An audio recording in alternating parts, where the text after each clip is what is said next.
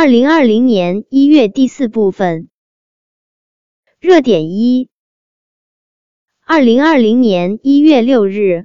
国家主席习近平在人民大会堂同基里巴斯总统马茂会谈后，共同见证两国共建“一带一路”谅解备忘录的签署。这标志着中国同所有十个建交太平洋岛国都签署了共建“一带一路”合作文件。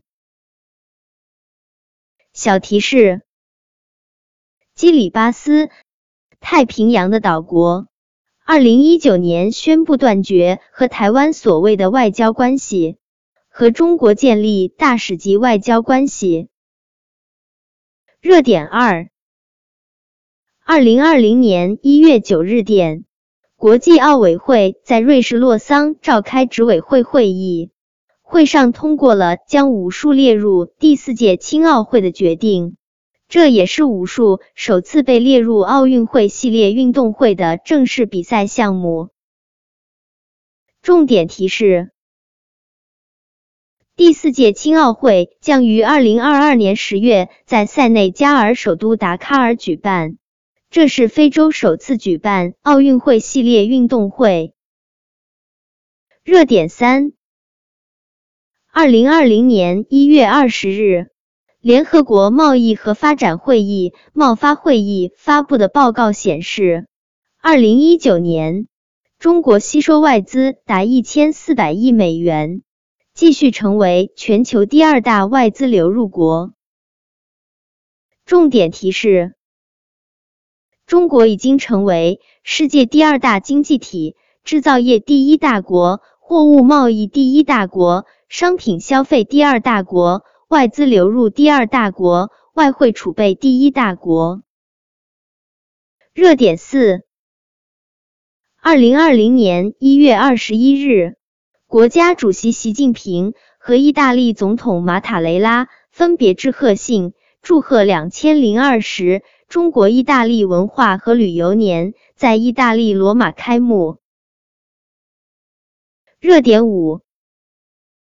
二零二零年一月十七日，年度领事工作媒体吹风会表示，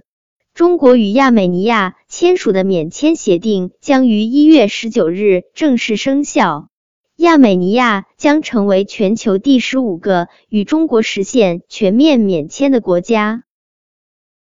热点六：二零二零年一月二十一日至二十四日，以凝聚全球力量。实现可持续发展为主题的世界经济论坛二零二零年年会在瑞士达沃斯举行。在经济全球化遭遇逆风保护主义持续蔓延的大背景下，与会代表纷纷赞赏中国长期以来积极维护多边主义和自由贸易的立场和举措，期待中国方案为全球可持续发展提供新路径。热点七，拉锯三年多后，英国终于迎来与欧盟说再见的时刻。当地时间二零二零年一月三十日，欧盟理事会投票通过英国脱欧协议。格林尼治时间一月三十一日二十三点，英国正式离开欧盟，结束其四十七年的欧盟成员国身份。并自二月一日起进入为期十一个月的脱欧过渡期。热点八：二零二零年一月十七日，国务院总理李克强致电米舒斯京，祝贺他出任俄罗斯联邦政府总理。李克强在贺电中表示，近年来，中俄全面战略协作伙伴关系持续高水平发展。双方经贸、投资、能源、人文、地方等各领域合作深入推进。二零一九年，在中俄建交七十周年之际，习近平主席和普京总统共同宣布，两国建立新时代全面战略协作伙伴关系，掀开了两国关系发展的新篇章。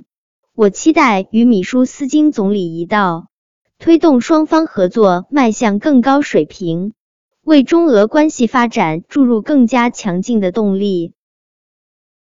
热点九，二零二零年一月十八日，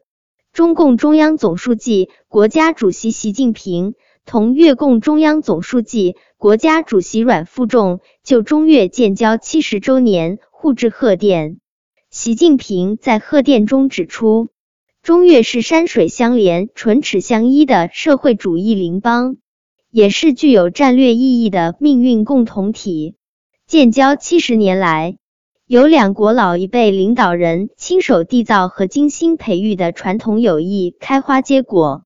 并在长期稳定、面向未来、睦邻友好、全面合作十六字方针和好邻居、好朋友、好同志、好伙伴精神的指引下，取得长足发展。